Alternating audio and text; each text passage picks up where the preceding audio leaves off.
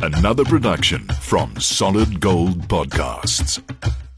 to tell us about what she's found interesting around the world when it comes to us Sappers. We've got Jenny Baxter from SA People sitting in Antibes in France where she's nice and safe and about to go into summer. How you doing, Jenny? Hi, Mal. I'm doing really well, except we had a huge thunderstorm last night. It felt just like South Africa. It was just divine. I didn't want to go back to sleep. It was just like, oh, I've got to listen to this. So, so yeah, so summer's not here today. The things that remind you of home.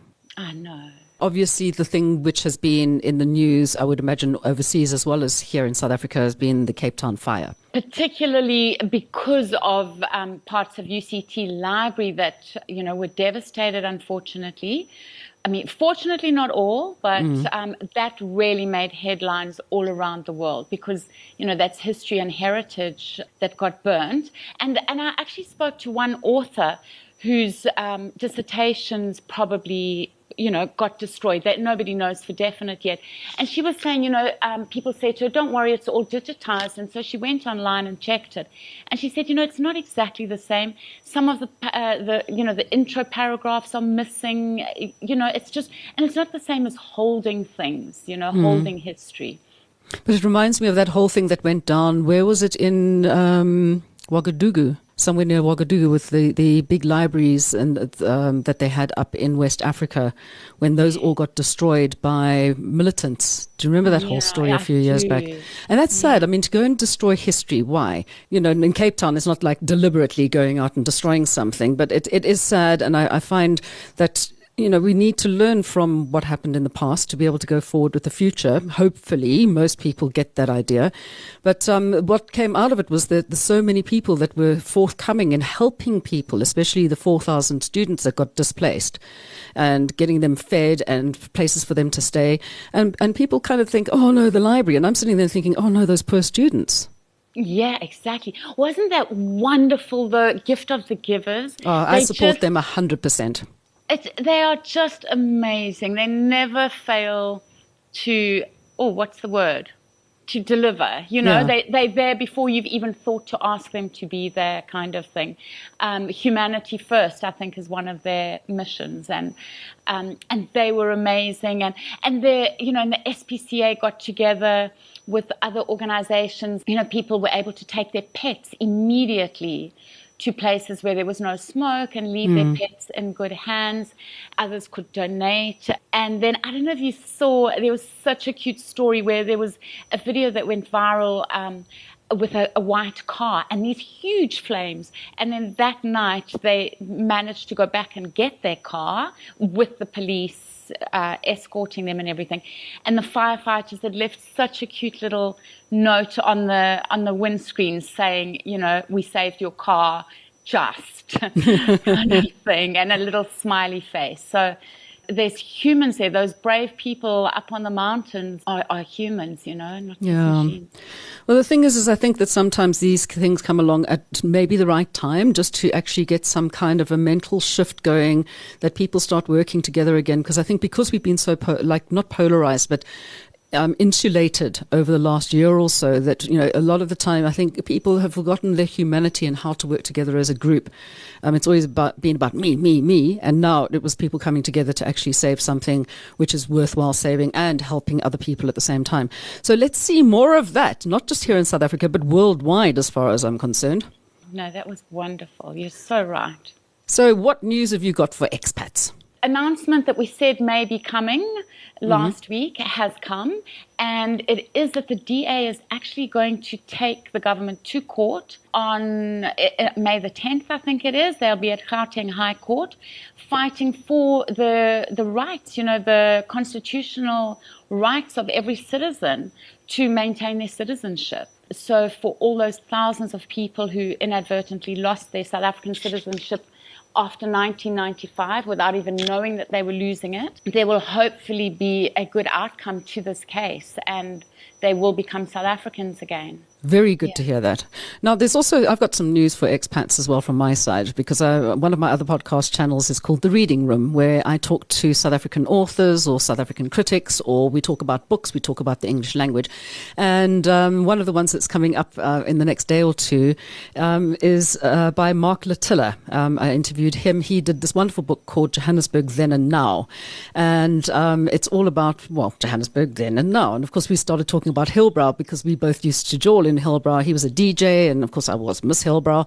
Um, you know, it's a lovely book. So if people are interested in, in reminiscing about the old days, and we're talking about from like when Johannesburg first started in 1886, right through until kind of the 80s, and, and looking back on the history of Johannesburg and its suburbs and the landlords and all of that kind of stuff, then I'd really say please do go and listen to the reading room. I'll send you a link to it so you can put it up if you want to.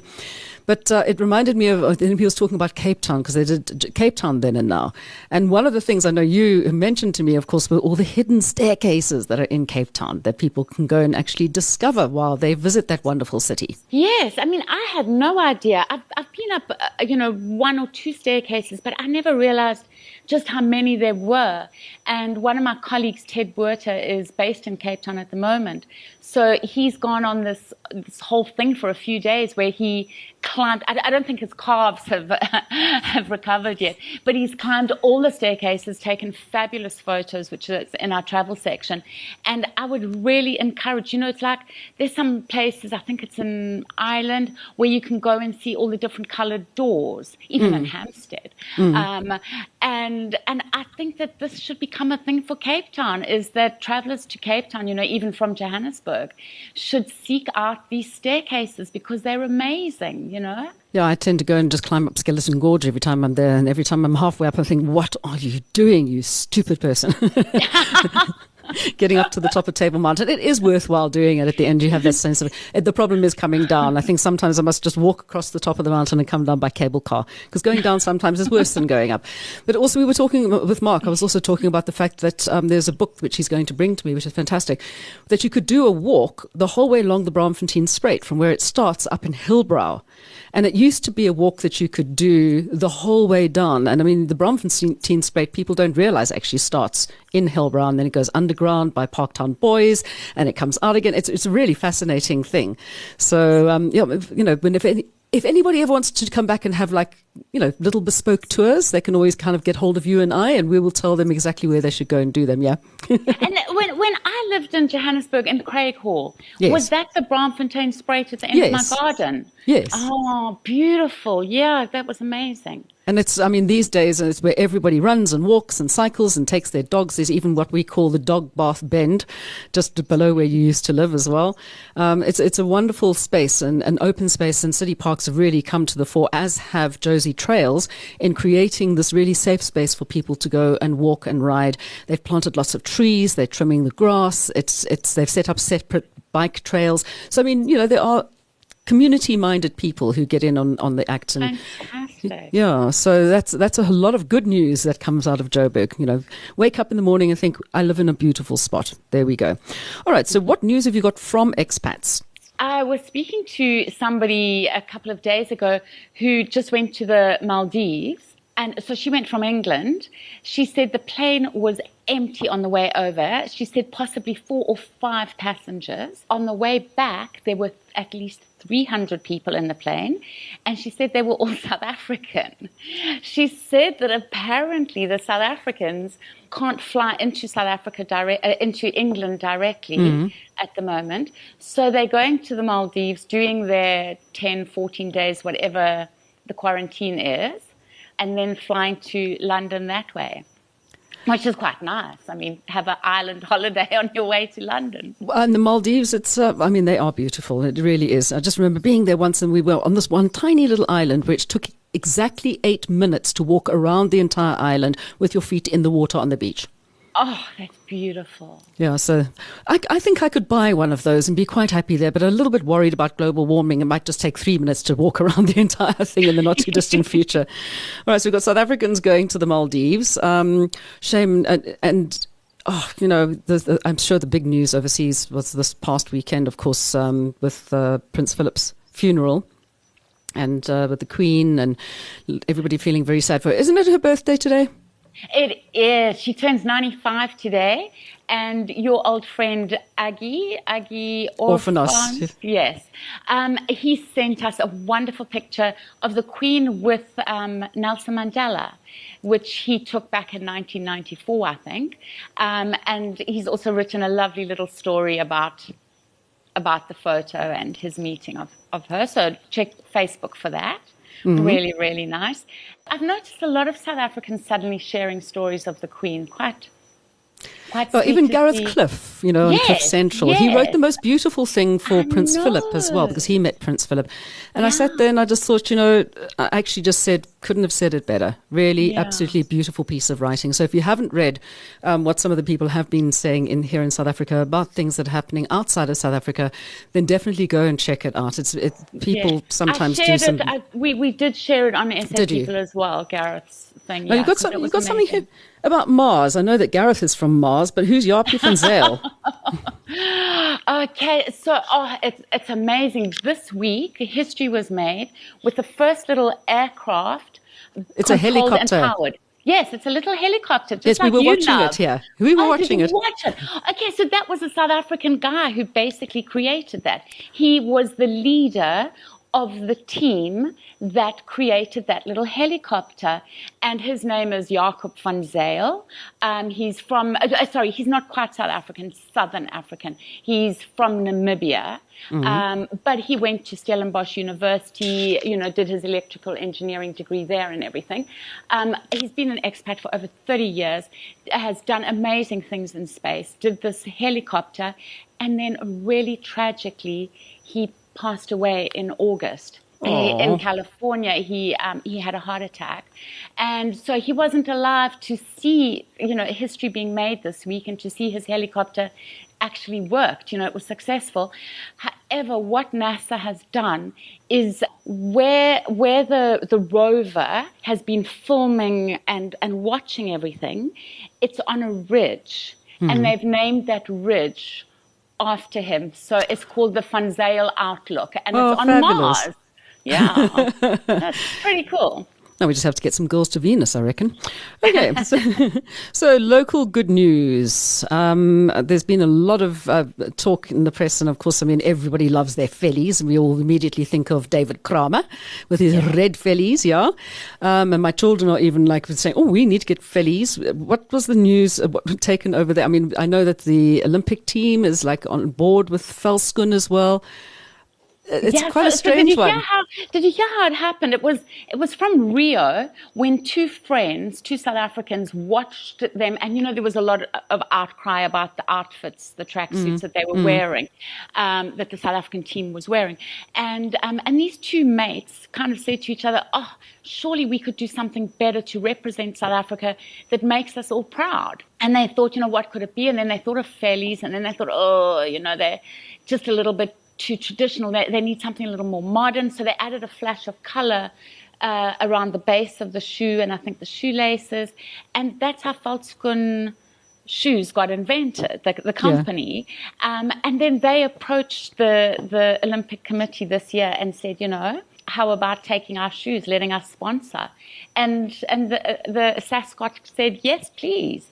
So it's fantastic. We're going to see Vellies out there, and um, and the company is in 28 countries around the world because you've had like Hollywood stars like Ashton Kutcher, Matthew McConaughey. You know, they're all into the Vellies. So I just want to really encourage and get a drive going for South Africans around the world to join South Africans in SA and wear your vellies on a Friday up until the Olympics and, and hopefully, you know, spread the word and get even more uh, foreigners buying vellies.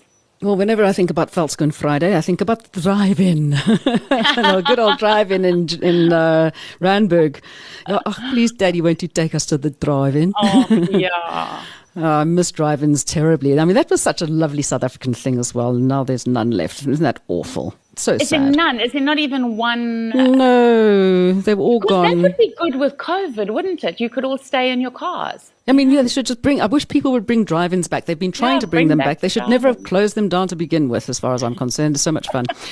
okay, so entertainment-wise, um, I know we've been speaking about um, my octopus teacher over the last few weeks. Of course, doing so well at the BAFTAs, and now we've got the Oscars coming up, haven't we? Yes, so on Sunday. So please hold thumbs, cross fingers for my octopus teacher because, you know, I was speaking to somebody in LA the other day and they hadn't even heard of my octopus teacher. So, you know, we really, really, really need, needed to win the Oscar, need everybody to know about it. Um, because it, it just, I think it'll attract a lot of people to South Africa to want to go and swim there. Then there's another film as well, Love and Monsters which um, which you can also catch on Netflix, and that's directed by a South African guy, Michael Matthews. So we'd love that to win as well. It's um, I think it's been nominated for the visual effects or design, something creative. It's it's amazing. I watched it the other day. It's it's really cute. It's not monster scary. It's just quirky and beautiful and Oh, I might watch that then if it's not scary. That's fabulous for me. Yeah. and um, then, of course, Kingdoms of Fire, Ice, and Fairy Tales. I saw that she she got the award above so many well-known people for her narration. that's the South African accent, hey? Yeah. That's what But I I'm was- saying. But I do get upset sometimes. I have to be honest with you. I'm busy watching Chicago Med, okay, which is on Showmax, I think, at the moment. And they've got this new doctor who's just arrived in season two. And they say she's South African, but she sounds totally Australian. She does not sound South African at all. Why didn't they get a South African person to come and act it? Why did they get somebody who doesn't even sound vaguely South African, not even with a put on accent?